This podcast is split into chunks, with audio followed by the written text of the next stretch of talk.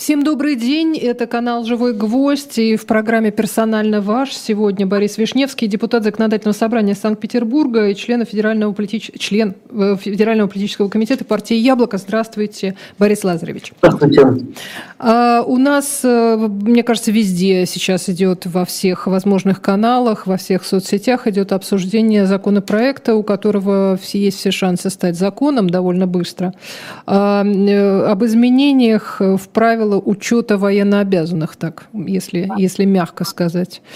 А, что, э, что вы можете сказать об этом? Вы уже видели, наверное, потому что публиковали, уже опубликовали таки этот текст, и его можно прочесть. Да, я, конечно, успел этот текст прочесть, успел прочесть комментарии. Э, сказать могу очень простую вещь, и в данном случае я ее скажу не просто как депутат, не просто как член политкомитета, я могу спокойно сказать от имени партии, поскольку я еще зампредседателя партии «Яблоко», «Яблоко» считает проект этот чудовищным, что это абсолютная полицейщина. Мы категорически с этим не согласны. Мы считаем недопустимым принятие такого рода проектов, потому что это вот уже реальное превращение не просто цифровой концлагерь, это уже дорога к настоящему концлагерю. Э, это не только Китай, это уже движение в сторону худших образцов советского времени, движение в сторону сталинщины. И вот, э, я не знаю, успел ли уже кто-то обратить на это внимание, но э, ведь совершенно понятно, что такого рода меры могут вводиться только в военное время. Вот невозможно себе представить вот это все в мирное время, в мирной стране, такого просто не бывает. Ведь вдумайтесь, что нам предлагают. Нам предлагают, э, независимо от того, получил ли человек повестку в военкомат, считать ее врученной. Не нужны никакие доказательства. А вот мы вам отправили на госуслуги, а мы вам прислали письмо. А не важно, что вы удалили аккаунт, а не важно, что письмо до вас не дошло, а не важно, что никто с вами лично не общался. Все, мы вас записываем. Мы вас записали в реестр, как там записано, в течение 7 дней с момента появления повестки в реестре считается, что она вручена. Знаете, одна моя знакомая хорошая уже так э, горько пошутила. Так может быть э, тогда считать, что в свою очередь, если я э, посетил виртуально военкомат, они будут считать, что мы уже и в армии отслужили. Это ведь ровно такой же принцип.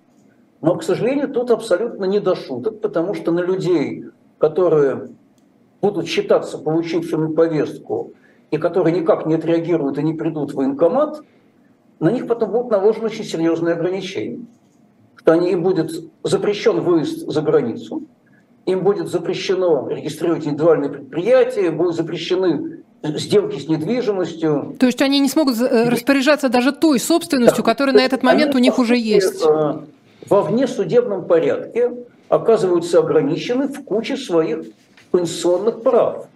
Я хочу спросить, где вообще тут Конституция? Как можно человеку запретить проводить сделки с принадлежащей ему собственностью на том основании, что где-то в реестре записано, что ему выслана повестка военкомата, а он не пришел. Где тут нормы Конституции? Да, я понимаю, что Конституционный суд на это будет смотреть широко закрытыми глазами, как он смотрит на все остальное, к сожалению, в последние годы. И, к сожалению, потому что я помню другой Конституционный суд. Я помню Конституционный суд 30-летней давности, который вел себя совершенно иначе и который эм, и признавал неконституционным известный указ Ельцина о распуске Верховного Совета и съезда. 14.00, да. Потом, где писали особые мнения по конституционности указов Ельцина о начале Чеченской войны, я другой помню Конституционный суд. Но сегодняшний, конечно, никакого сопротивления этому не окажет. И вот эта чудовищная абсолютно ситуация, она не просто означает движение в сторону полицейщины она означает, на мой взгляд, неминуемую э, новую волну э, иммиграции из России.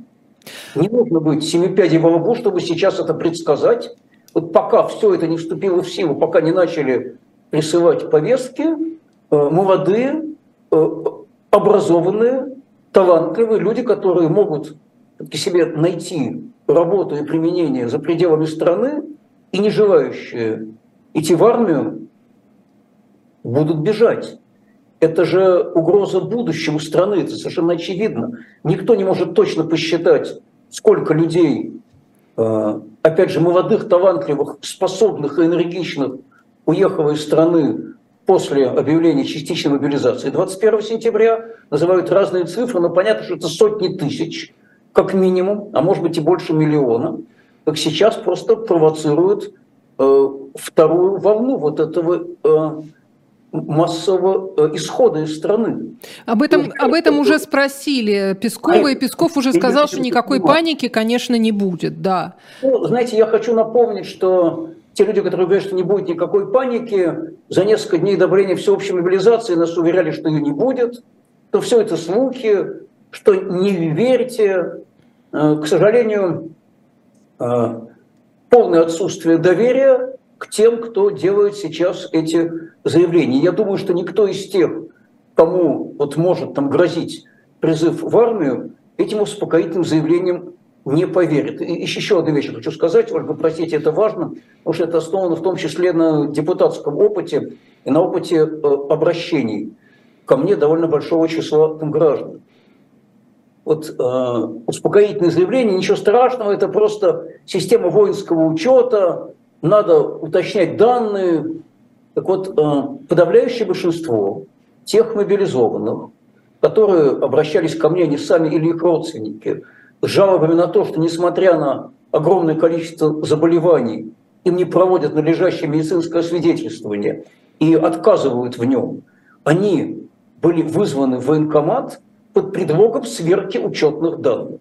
Как только они туда пришли, им тут же вручили повестку уже о мобилизации, и все, они уже оказались в другом статусе, и эта дверь, она захлопнулась. Поэтому, э, к сожалению, практический опыт показывает, что э, не стоит верить вот в эти успокаивающие заявления. Это может означать и новую волну мобилизации, может означать на самом деле все, что угодно. По сути дела, это, а, а, это анонс возможного массового призыва. Вот если ну, сейчас пока идет э, призыв э, обычный весенний, он будет длиться до 15 июля. То есть, наверное, сначала, как только будет этот закон, э, скорее всего, одобрен и подписан президентом, это будет касаться тех, кто попадает вот в этот призыв. Вряд ли да. смогут сразу всех вообще там до 70 вот, лет. Проблема в том, что таким путем создаются условия, для э, призыва любой величины. Там, таким путем создаются условия для того, чтобы вот под страхом э, ограничения там, гражданских и конституционных прав э, людей заставить э, сообщать о себе и приходить в военкоматы. Какие решения будут дальше приняты властями, неизвестно, но понятно, что они уже оказываются в этой базе, они уже здесь, и как решат с ними поступить, э, неизвестно. Но они уже не могут никуда уехать. Более того, уехать не смогут даже те, кто вообще ничего не получал. Еще раз повторяю, вот передо мной лежит специально там распечатан вот листочек э, с основными положениями значит, э, этого законопроекта, и там написано, что получивший повестку любым способом, абсолютно любым, вот любой гражданин, который попал в реестр, ему выслана повестка, он не может выезжать за пределы, за пределы страны, он ограничен распоряжением своей собственностью э, и во многих других правах. Это Автомобильные значит, права меня больше всего поразили. Да.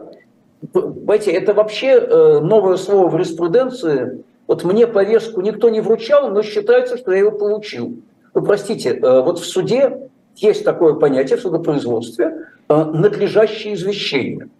Если не доказано, что участник судебного процесса э, не был надлежащим образом извещен о судебном заседании, то невозможно в его отсутствие это рассматривать, э, невозможно, если его, скажем, надлежащим образом известили о том, что у него составляют протокол, э, признавать этот протокол, это азы юридической науки. Сейчас предлагается на все это наплевать, цель оправдывает там средства, и, видимо, там любой ценой нужно обеспечить э, базу для призыва того числа людей, которые там захотят призвать. Это крайне опасно, это чудовищно, и э, Яблоко, конечно, никогда с этим не может согласиться. Э, мы будем предпринимать все имеющиеся в нашем распоряжении как бы, меры для того, чтобы этому противодействовать. А, к сожалению, у нас нет депутатов в Государственной Думе. И, вот, конечно, для этого же и делалось таким путем все на выборах, чтобы никто не мог там встать в Госдуме и сказать «нет». Я очень хорошо помню, как проходила избирательная кампания 2021 года. Ну, как минимум, там трое моих коллег, да и я сам, там, собственно, выиграли выборы по честным подсчетам. Ну, в результате фальсификации были лишены этой победы. Теперь там сказать нет некому, теперь там только пять партий Путина в разных костюмах, которые все в едином порыве э, это, это все поддерживают. И я прекрасно понимаю, что закон будет принят во всех нужных чтениях и будет немедленно подписан президентом последствия будут тяжелейшими, для общества тяжелейшими, и в том числе, вот э, я уверен, что они спровоцируют, к сожалению, э, еще отъезд из страны части людей, которые могли бы работать здесь, там, которые э, могли бы тут творить, жить, учиться, там, растить детей. Получается, что э, из э, вот этого вот э, законопроекта выходит, что даже те, кто уже уехали, скорее всего, лишатся возможности закончить какие-то свои имущественные дела, потому что если у них здесь что-то оставалось даже по доверенности, все равно это все будет, на это все будет наложена государственная лапа, очень может быть. А, получается, Абсолютно что... Что? Абсолютно это, этого не исключаю что это все будет применяться и к тем, кто успел э, уже э, уехать, что невозможно будет распоряжаться принадлежащей им там, собственностью, например. Опять же, ну то где тут Конституция Российской Федерации? Ну и даже банальный человек, который лежит в больнице сейчас, например, и получает повестку, он тоже попадает под каток, совершенно просто не, э, не предполагая ничего, или находящийся, я не знаю, в, каком-нибудь, в какой-нибудь командировке. Получается, что так. Да, значит, все, что э, угодно. Более того, я думаю, что если вы выясните, что даже вот эти вот все уловки недостаточно, могут придумать какие-то другие, я не хочу им ничего подсказывать. Не хочу им подсказывать, что можно сделать еще, но боюсь, что фантазии у них в этом плане там достаточно. И самое главное, что теперь, в отличие от предыдущей ситуации, э, нет никакой необходимости в том, чтобы вы, вы действительно лично получили повестку для того, чтобы считалось, что она вами получена, и вы должны явиться в военкомат, а дальше уже не, неизвестно, что с вами будет происходить. Слушайте, а что можно советовать э, гражданам, которые вот сейчас э, сидят в задумчивости и не понимают действительно, что делать? Раньше им всегда советовали, если вы не хотите в этом принимать участие, не берите повестку, не ходите в военкомат. Теперь что? Знаете, трудно в этой ситуации давать какие-то советы, и в том числе и потому, что э, стоит там, там что-то посоветовать, и это немедленно может потом э, превратиться в очередную норму закона, которую этот совет сделает бессмысленным.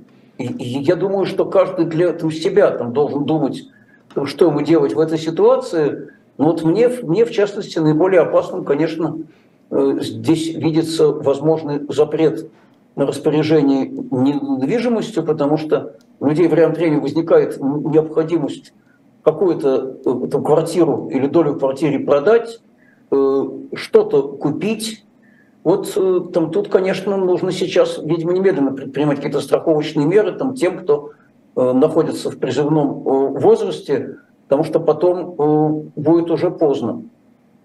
Больше всего меня пугают автомобильные права, которые могут оказаться без э, недействующими, потому что для основной массы э, ну, россий, российских граждан э, как бы нет, нет другого, другого способа вообще жизни для мужчины, как э, пользоваться, пользоваться каким-то транспортом. Возможно, даже он просто не, не сможет даже, даже работать, а если у него не будут действительные права.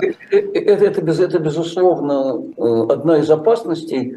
Но, повторяю, я совершенно не исключаю, что могут придумать что-нибудь еще. Ведь вижу, как сейчас у нас устроено законотворчество. Я думаю, что если бы даже пару лет назад нам бы показали бы фильм о том, какие сейчас принимаются законы и как, при всем при том, что мы уже ко многому привыкли тогда, к сожалению, привыкли, мы бы, наверное, бы не поверили, что это возможно.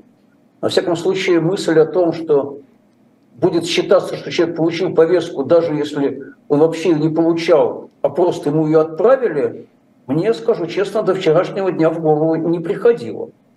Но вот э, э альтернативно одаренные товарищи из Государственной Думы это все решили организовать. Ну, знаете, это же, это же абсолютно вот те же люди, которые носили и все репрессивные законы, которые сейчас нам там грозятся э, уже в четверг принять закон о пожизненном заключении за государственную измену, об ужесточении там кучи там, составов уголовного э, там, кодекса за терроризм, за экстремизм до абсолютно уже сталинских э, сроков.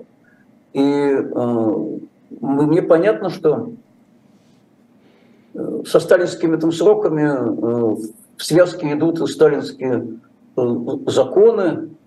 И то, что мы наблюдаем, вот каждый день новое и новое пробитое дно, и каждый день э, снова и снова там снизу там стучат. Я вот сейчас вот буквально перед эфиром прочел, что некий персонаж, чью фамилию мне даже противно произносить, написал там донос на Лию Хиджакову, э, потребовав объявить ее иностранным агентом, возбудить против нее э, уголовные там, дела за ее позицию. Но, знаете, вот эта вот субкультура доносов последнего времени, которая необычайно расцвела, это отдельное чудовищное явление. Э, помните историю с э, Машей Москалевой? Да. Мне мои коллеги с Яблока из Тулы об этом рассказывали. Они это все вблизи наблюдают, и ведь там э, страшно не только то, хотя это, конечно, наверное, то, то, там самое страшное, что то, там девочку разлучили с отцом, там, которого э, обвинили по уголовной статье, и сейчас, по некоторым данным, он вроде бы задержан в Белоруссии, находится и ждет, когда его отправят в Россию. Э, страшно то, что за детский рисунок на там, девочку написала донос учительница. А это вот это абсолютно точно и подтверждено? Есть, есть информация об этом? Потому что в полицию пожаловалась э, директор этой школы. Вот она сообщила об этом факте. Э, знаете, э, у Стругацких Аркадия Бориса есть незаслуженно, на мой взгляд, стоящий на втором плане, в смысле читательского интереса, последний крупный роман, который называется «Отягощенный злом».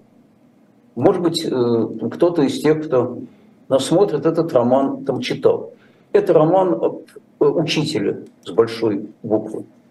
И вот э, в самом конце этого романа там есть совершенно поразительная фраза что в истории было немало случаев, когда ученики предавали своего учителя. Но не было ни разу такого, чтобы учитель предал своих учеников. Вот теперь мы видим, к сожалению, прямо противоположное, хотя надо сказать, что не в первый раз, к сожалению, видим, потому что, на мой взгляд, ровно такое же предательство, там, когда учителя которых набирают в избирательные комиссии, подделывают результаты голосования, когда, и это реально совершенно факт, когда ученики, пришедшие голосовать, или пришедшие как наблюдатели на подсчет голосов видят свою бывшую учительницу, которая вылезает из окна помещения избирательной комиссии с мешком бюллетеней, чтобы их украсть и чтобы их подменить. Это же реально абсолютно были вот, вот, вот такие вот случаи. Но вот э, там донос...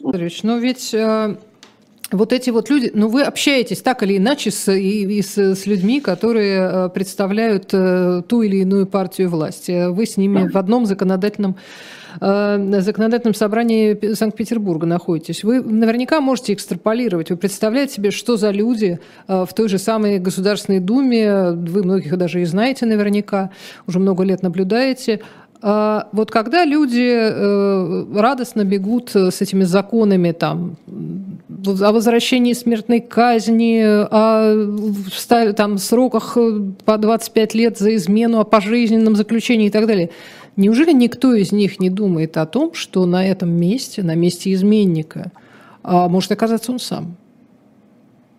У меня ощущение, что они об этом не думают. Вот ровно так же, как обо всем этом не думали те, кто участвовал в репрессивной системе или аплодировал в 30-е годы прошлого века, в сталинские времена. Ну, не, я, я не думаю, что, что они не догадывались об этом. Э, они считали, что они все это делают для других, а не для себя. Что вот э, расправятся с врагами, а они всегда будут в числе тех, кто будет или доносить, или карать, или писать правила, по которым будут карать. Хотя, знаете, это ведь не в сталинские времена началось. Вот я изучал когда-то просто для своего интереса, и очень много было, кстати, аналогий с событиями, пришедшими на 200 лет позже, историю Великой Французской революции. Ведь ровно то же самое. Там те, кто вчера были палачами, завтра стали жертвами той же системы. Те, кто вчера призывал, как Дантон, борясь с врагами, не выбирайте средств, призывал там, к созданию там, чрезвычайных трибуналов, там, к тому, чтобы не обращали внимания ни на какие законы, э, тому, чтобы суды выносили приговоры, руководствуясь исключительно там, своим общим мнением, никакими там законами. Они думали, что они всегда будут по эту сторону баррикады. А очень скоро они оказались по другую. Но, к сожалению, э, история, как говорят, ничего никому не учит, она нам только наказывает за невыученные уроки. И вот тот факт, что урок сталинщины в нашей стране оказался невыученным, это очень печально, потому что почти все, что мы видим сейчас, это реплика сталинского государства. Это не только опять же, сталинские сроки, о которых я говорил, которые, например, сейчас хотят приговорить э, Владимиру Карамурзу. Которому... Да, мы уже читали его, э, его последнее слово, потрясающее совершенно. Да, но знаете, кроме его потрясающего последнего слова, я хочу сказать, что столь же потрясающее, только с другим знаком, выступление прокурора. Прокурор прямо сказал, перед нами враг, который должен быть наказан. Это вообще лексика каких времен? Это 20-е э, годы 21 века или это 30-е годы там, 20 э, века? Там лексика врагов э, народа. И 17 числа будет объявлен приговор. Сам Володя Курамауза, а он наш там товарищ, он наш сторонник, он поддерживал там Яблоко на всех выборах, и мы его всегда поддерживали всеми силами, и ему помогали, и переживали, и переживаем за него. Он же сказал на суде, что я понимал, каким будет приговор, еще когда год назад увидел людей в черном и в масках, бегущих за моей машиной. Он прекрасно понимал, чем это закончится. Но вот надо же задуматься. Его обвиняют в том числе в государственной измене. Какую государственную измену он совершил? В чем он и кому изменил? Он э, боролся за то, что считал правильным, говорил то, что считал э, нужным. И э, это объявлено государственной изменой. Знаете, э, измену следовало бы поискать бы совсем в других э, местах, но вовсе не в деятельности Владимира Карамузы, который человек абсолютно честный, абсолютно искренний, там, любящий там, свою страну и беззаветно храбрый, потому что очень многие ему говорили после двух отравлений, после двух попыток его убить, Володя, не возвращайся, они тебя убьют. Третья попытка отравления будет для тебя смертельной. Володя сказал, нет, я российский политик, я вернусь. Я не могу себе позволить отсиживаться в безопасности, я должен заниматься политикой э, в России. И вот э, теперь его хотят приговорить к совершенно сталинскому там сроку, а Думский комитет по безопасности и противодействию коррупции во главе с человеком по фамилии Пискарев, который бывший первый зам председателя Следственного комитета, генерал-полковник, они вносят закон о том, что теперь за государственную измену давать пожизненное заключение.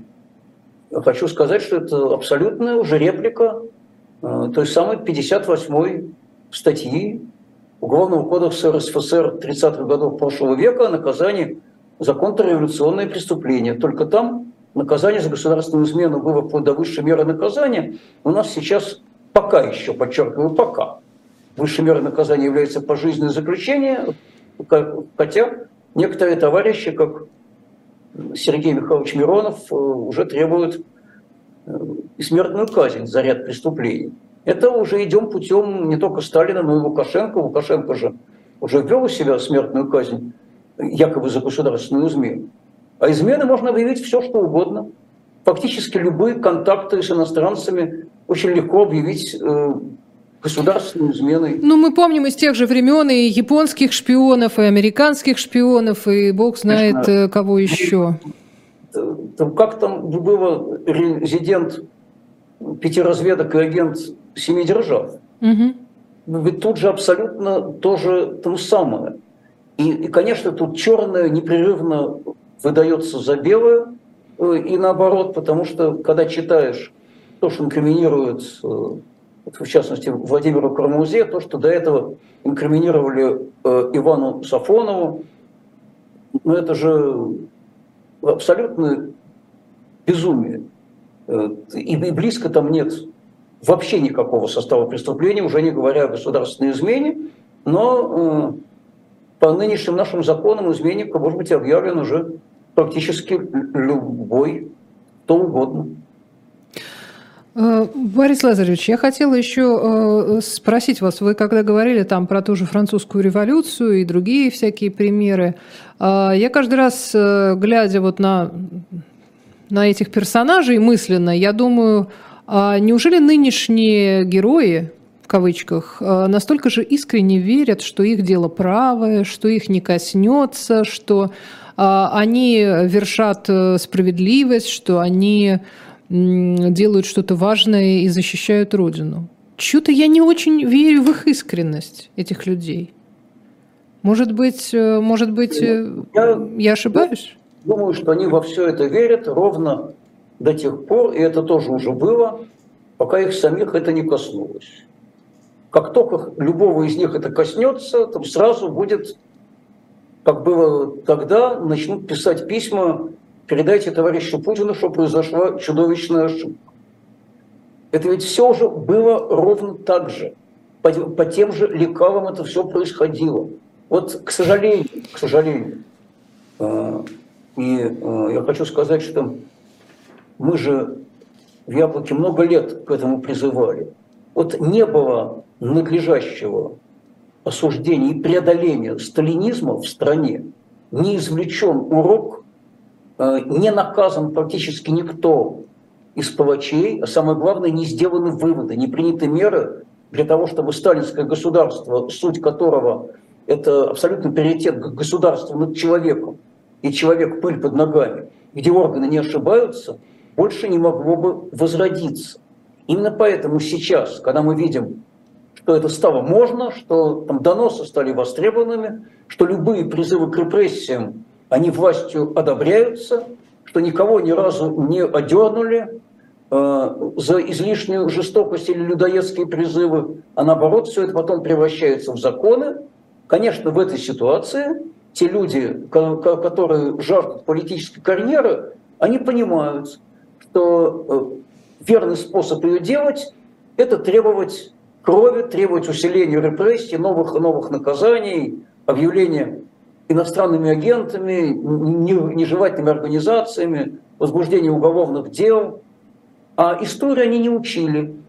У нас вообще, э, видимо, очень плохое там, знание истории, особенно, особенно у большей части тех, кто находится у власти, потому что если они его бы учили, они, они бы понимали, что это бумеранг, который может вернуться к ним самим, и что он всегда возвращался.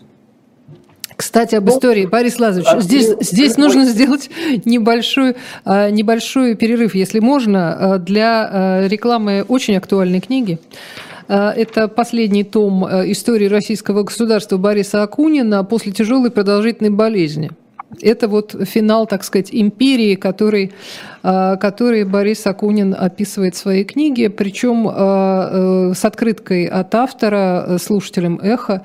А, э, мы продаем эти книги на shop.diletant.media и очень вам горячо рекомендую, потому что даже если вы где-то в ином месте купите эту книгу, то с собственноручной открыточкой от Бориса Акунина или, кстати, с автографами от ведущих «Живого гвоздя» вы, конечно, больше нигде не купите, кроме как на shop.diletant.media. Это, как вы знаете, место, откуда э, живому гвоздю перепадает некоторое, некоторое финансирование, хоть, хоть какое-то. А, ну, э, про QR-коды э, для тех, кто просто хочет поддержать деятельность канала, я уж даже и не говорю, вы их прекрасно видите. А, возвращаемся к урокам истории. Я считаю, что вообще вот все люди, которые писали истории российского государства в последнее время, и Борис Акунин в частности, они не могут по-другому смотреть на происходящее, чем то, как они смотрят, потому что ну, они действительно все это уже видели. Они прекрасно понимают, как это все происходило.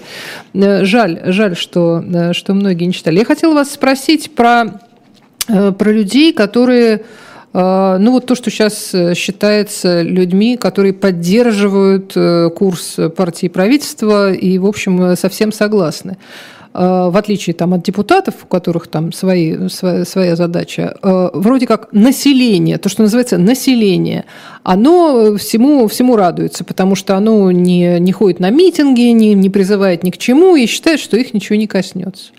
А вот им сейчас буквально вот сейчас, а они в значительной части своей могут попасть под действие очередного закона, который их тоже вовлечет очень сильно и может э, очень здорово наказать, даже если они, в принципе, не собирались убегать ни от какого военкомата, а просто, что называется, ушами прохлопали и пропустили эту самую повестку, потому что не пользуются госуслугами и там не живут по своему адресу.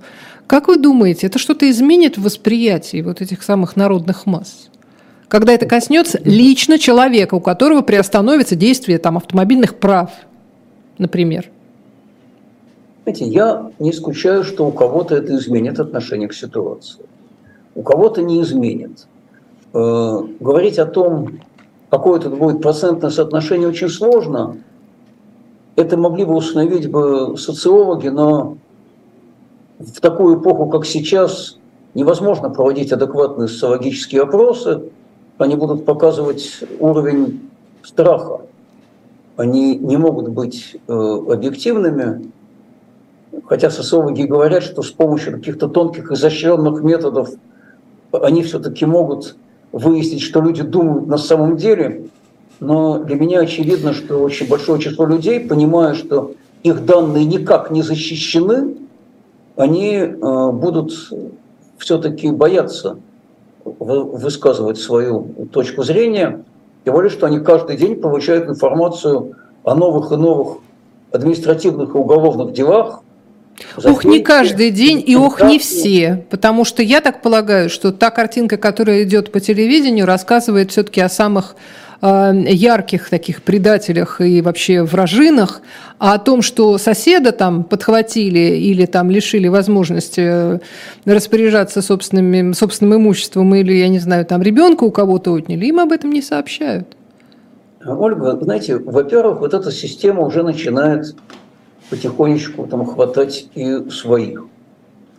Вот я пару дней назад прочел про историю, когда по-моему, где-то на Дальнем Востоке, дело дискредитации возбудили на человека, который является ярым сторонником этой спецоперации, который себя на аватарке нарисовал букву Z, который военный врач, который все везде пишет и говорит правильно, но там стоило ему позволить себе какие-то критические замечания, он немедленно получил административный протокол. Ну, с него там уже, уже вступился и губернатор. Угу. Да, я, я читала. Угу. Я, я думаю, что ему, скорее всего, ничего тут не угрожает, но э, там звоночек-то очень интересный.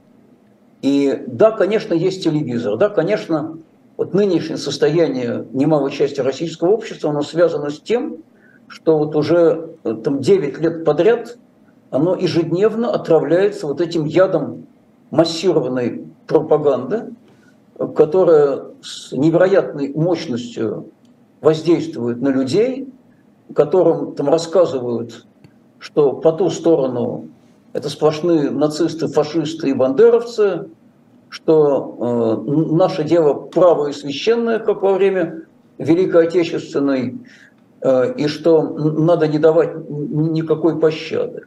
Но тем не менее, смотрите, э, есть интернет и социальные сети, и есть личные там, связи, и особенно в больших там, городах все-таки люди получают информацию о том, каким преследованием подвергается любой, кто позволит себе не согласиться с официальной линией, кто позволит себе написать какой-то там неосторожный пост в интернете или где-то что-то неосторожное сказать.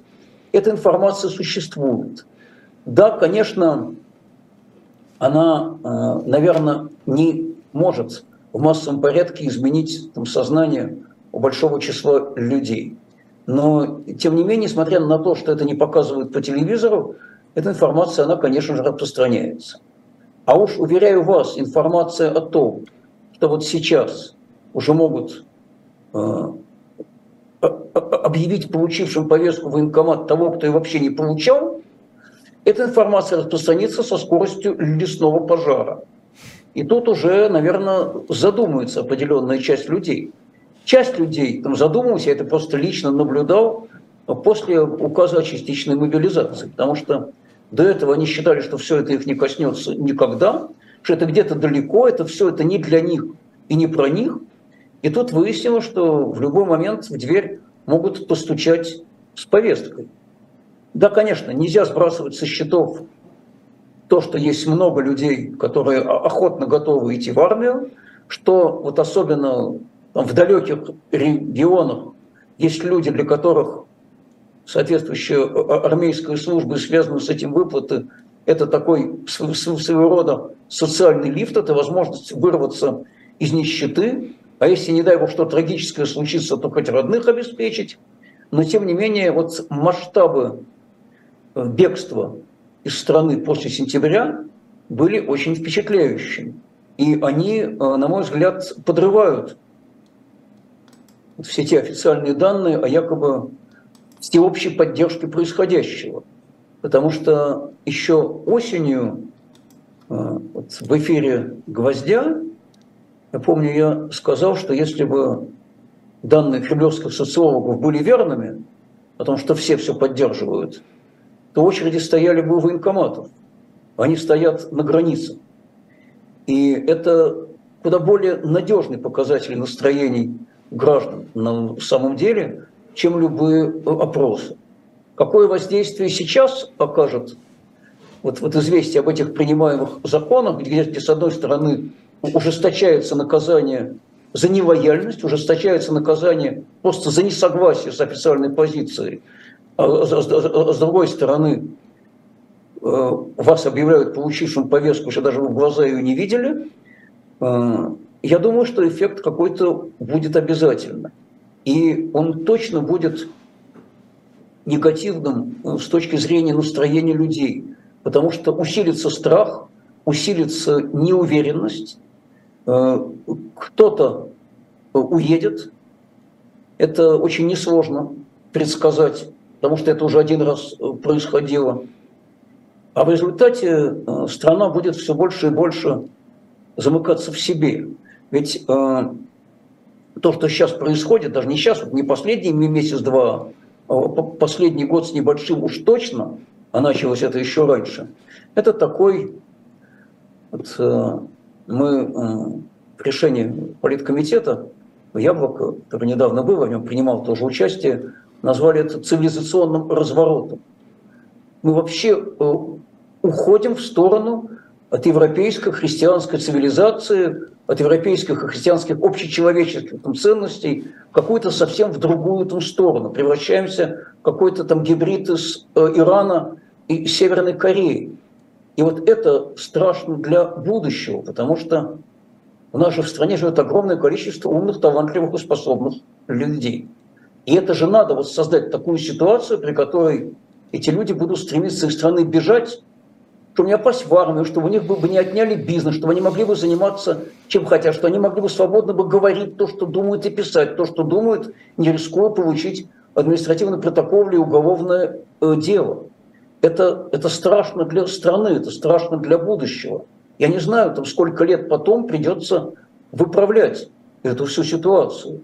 Но лет этих, я боюсь, что пройдет немало. Да, об этом, конечно, не, не задумывается нынешняя власть. Об этом никак не задумываются там те, кто правит страной. Но это же не их будущее. Какая им разница? Временщиков. Понимаете, вот после нас вот хоть потоп. Они не думают о, о том, что будет после. Но э, думать-то об этом нужно. Тем более, что мы, мы не первые, кто, к сожалению, вот таким вот путем э, милитаризации, возгонки э, ненависти, преследования несогласных проходил. Это все уже было в других странах. Мы можем посмотреть, как потом они из этого всего выкарабкались. Это было очень долго и очень трудно. Борис Лазаревич, хотела вас вернуть немножко в Петербург, потому что, э, естественно, когда мы э, узнали о вот э, теракте, который произошел в одном из кафе или баров Петербурга, потом вот какие-то новости приходили, но, естественно, приходит мысль в голову, что в Петербурге появилась новая тема у сотрудников спецслужб как-то, не знаю, ужесточить, устражить, там, вести следствие поактивней. Что происходит в этом смысле в, в Петербурге? Знаете, Ищут террористов по, по, по дворам или как-то что-то такое? Сейчас пока не видел, чтобы кого-то искали бы по дворам. Там, тем более, что, насколько я понимаю, все следственные там действия вот с этой Дарьей Треповой, они проводятся в Москве. Это да. Там, там, куда она перевезена.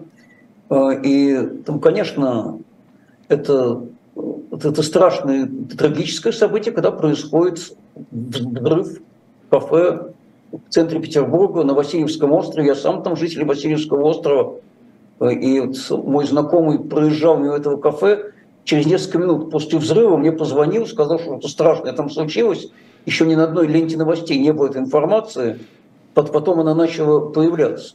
И, конечно, к этому относиться надо как к терроризму. Тут, на мой взгляд, там не может быть двух мнений. Там страшен любой теракт и неприем любой терроризм, от кого бы он ни исходил. Но что вот э, я полагаю крайне э, опасно в этой ситуации? Это усиление э, ненависти. Это тот факт, что куча людей до окончания следствия, и уже не говоря об окончании судебного процесса, она уже твердо знает, кто виноват, она уже указывает пальцем в нужную сторону, она уже требует там крови, возмездия, уничтожения, там стирания э, там, с лица земли. Простите, э, ничего еще не обнародовано, никакие данные. Э, которые можно было бы прочесть. Друг, другое дело, насколько они будут правдоподобны, но пока не сказано вообще ничего. Вот, э, и то, что есть те, кто уже назначил виновных и уже вынес им приговор, это на самом деле очень э, опасное следствие происходящего. Мы не знаем, с чем там связан этот теракт. У меня, кстати, и возникает тут вопрос, а почему же таким же терактом когда-то не признали убийство Дмитрия Холодова, например? Почему терактом не признано... Ну, это когда было? И почему терактом не признано убийство Бориса Немцова.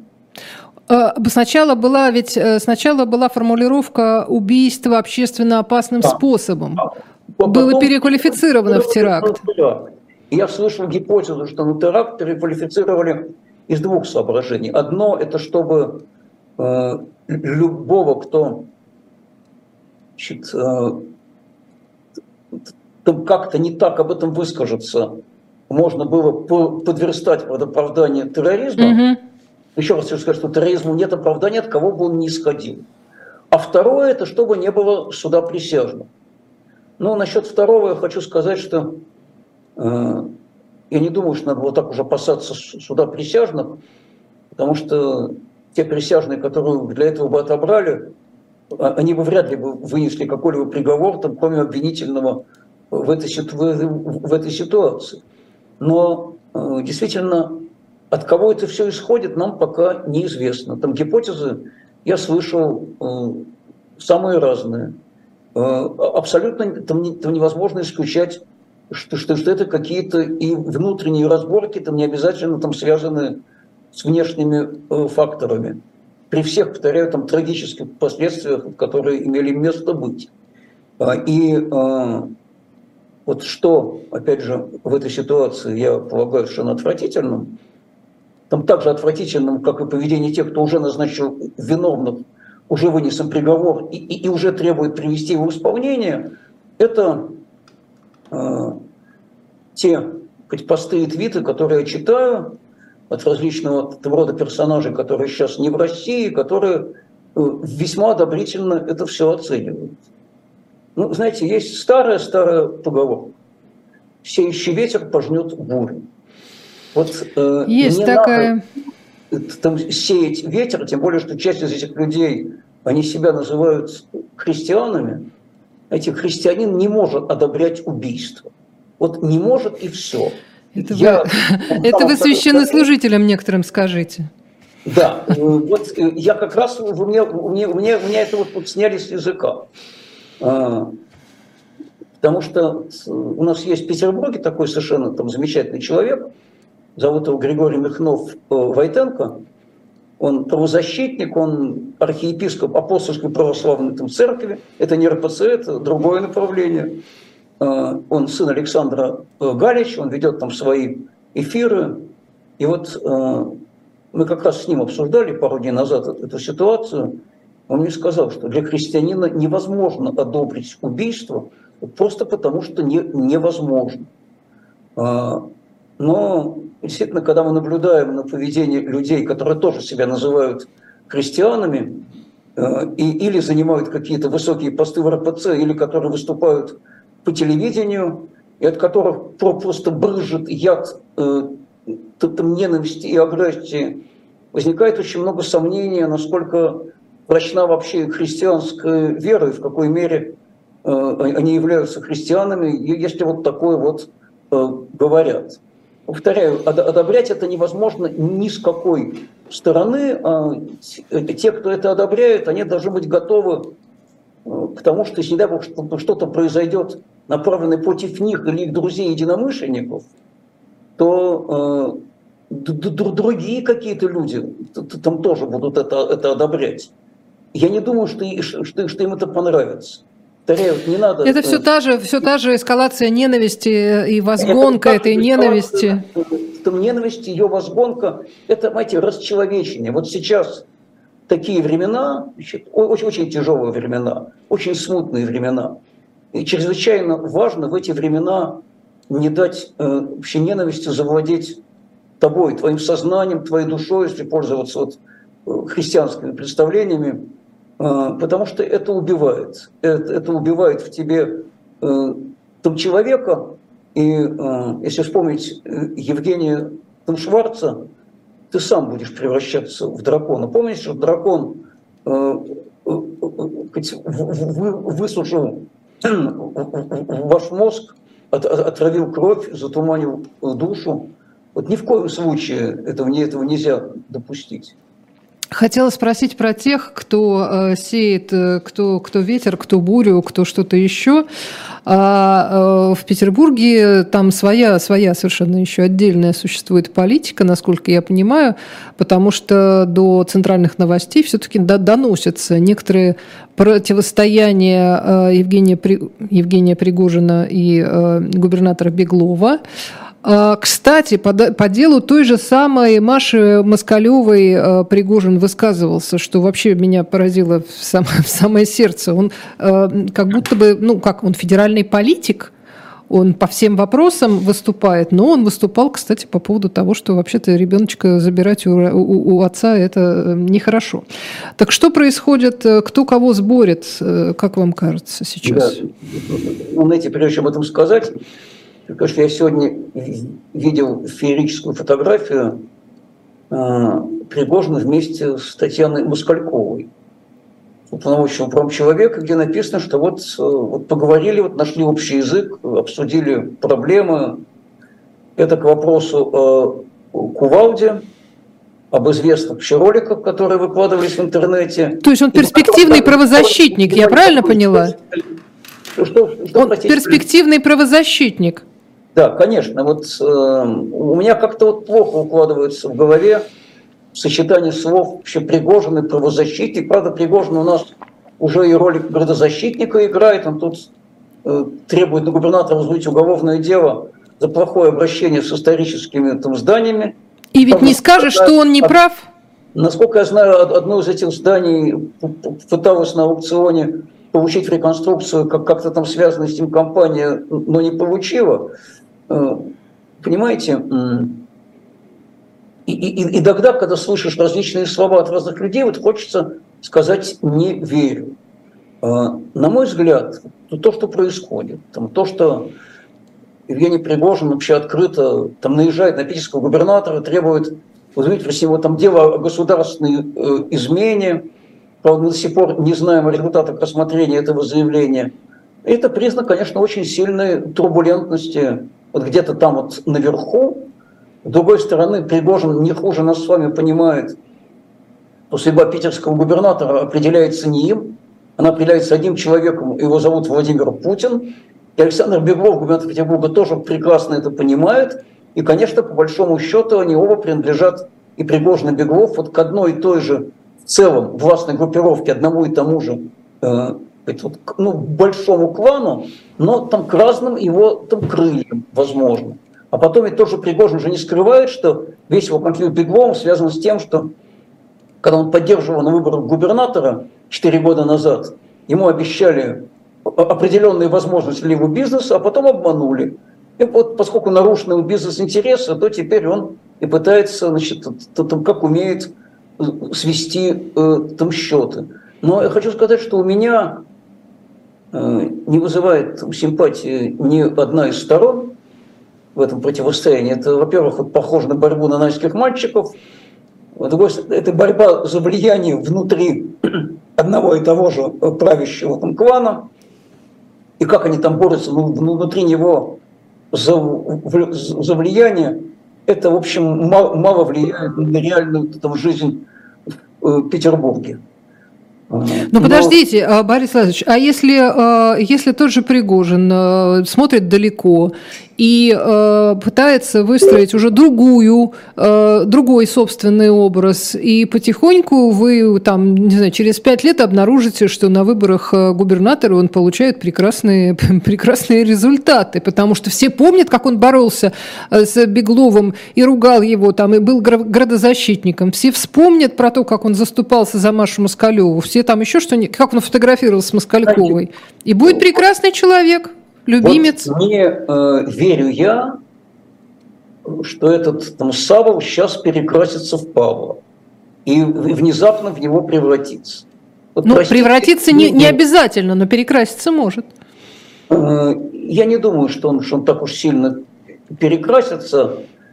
Э, и я бы э, не хотел бы никогда, чтобы возникал бы выбор где-то между ним и Бегловым, потому что будет работать принцип э, оба хуже.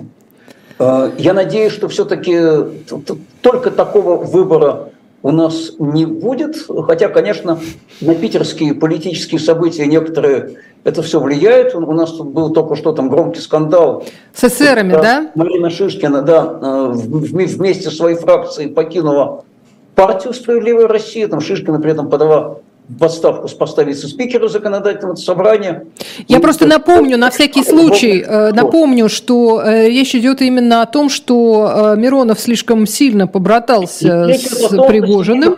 Миронов, он прошел большой политический путь от геологического молотка, он начинал там геологом в экспедициях до Кувалды, с которой он теперь фотографируется и называет себя бойцом вагнеровца на парламентском фронте, и грозит этой кувалды всем, кому не нравится его сотрудничество с Пригожиным. Но э, у нас и так-то не было иллюзий раньше относительно партии «Справедливая Россия» никаких на федеральном уровне, но и питерское отделение какое-то время все-таки отличалось от э, их общей линии. Но теперь отличаться, видимо, перестает. И я думаю, что вот, вот этот демарш Марины Шишкиной, конечно, он связан с тем, что сейчас, э, оставаясь справедливой России и играя, очевидно, в одной команде там, с Пригожиным, они превращаются во врагов для губернатора Беглова, а губернатору их отделение ну, всегда было лояльно, никогда старались с ним не ссориться, они не хотят э, там, становиться к нему вот таким путем в открытую оппозицию. Знаете, это яблоко может себе позволить... Ах, быть, вот оно что, все гораздо сложнее. Не оценивать того же Пригожина. Я-то думала, что они просто не хотят в одном поле садиться с Кувалдой и Пригожиным, а они не хотят ссориться с Бегловым, поэтому... Смотрите, значит, здесь причины там две. Одна причина – это человеческая, что им, что, что им неприятно там, находиться там, с Пригожиным в одной упряжке. Ровно по этой причине там, Шишкина два месяца назад ушла с поста руководителя питерского отделения партии. Но сейчас, оставаясь в партии, которая уже так прочно э, входит в коалицию там, с Пригожиным, они в Петербурге э, оказываются автоматически, учитывая наезды Пригожина на, на, на Беглова, э, в оппозиции к Беглову. И при этом mm-hmm. они становятся вообще своими для для оппозиции. То есть они и там будут чужие, и там они будут чужие. И, в общем, в этом плане Миронов им не оставил никакого иного выхода, кроме как уйти из партии, строить какой-то проект. Но, правда, интересно, у них сохраняется фракция, они все остаются депутатами и с тем же названием фракции, которое они не могут поменять. Только эта фракция уже к партии не будет иметь ни малейшего отношения. Но какая-то польза от этих э, вольных э, каменщиков может быть для, не знаю, для, для все той же защиты прав, гуманизма? И... Э, она может быть, и, конечно, по целому ряду городских вопросов там Яблоко в законодательном собрании там с ними и сотрудничает, и занимает близкие позиции, и консультируется. Ну, когда речь, речь заходила о федеральных вопросах, тут, конечно, мы сразу сходились, например, об открытии представительства в Мариуполе. А, но когда речь о, речь о городских, мы, мы довольно часто общую позицию находим. И это совершенно нормально, потому что работа политика э, – это искать все возможные коалиции для того, чтобы провести в жизни идеи, которые там считаешь правильными. Ну, вообще, да, в, как сказать, в нормальных условиях политика так устроена. Коалиции, договор, договорные. Я очень что все-таки у нас вернутся эти нормальные условия. Вот я исторический оптимист. Я не верю, что это вот все навсегда. Ну, знаете, есть известное название вот книжки, его очень любит цитировать наш коллега по яблоку, и вам наверняка известный очень человек, депутат Мосгордумы, учитель, математик Евгений Бунимович, это было навсегда, пока не закончилось. Да. Вот это точно совершенно закончится, и надо будет думать потом, как э, восстанавливать все то, что было разрушено, э, восстанавливать в том числе и человеческие там, связи, как восстанавливать там, сознание, как, как возвращать там страну на нормальный европейский общечеловеческий путь развития и не, и не дать ей превратиться вот в такую резервацию, опять же, что-то среднее между Северной Кореей и Ираном. Я очень надеюсь, что это произойдет при нашей жизни, и все, что можно, Яблоко будет для этого делать. Спасибо огромное. На этом мы заканчиваем нашу сегодняшнюю встречу с Борисом Спасибо Вишневским. Спасибо большое. Э, будьте здоровы и до новых встреч. Меня зовут Ольга Журавлева. В следующем часе у нас курс Потапенко. В 17.05 вслух и эхо будет Ирина Баблоян. Ну и дальше тоже следите и на канале «Живой гвоздь», и на канале «Дилетант». Интереснейшие передачи. Большое спасибо. Всего доброго. Да.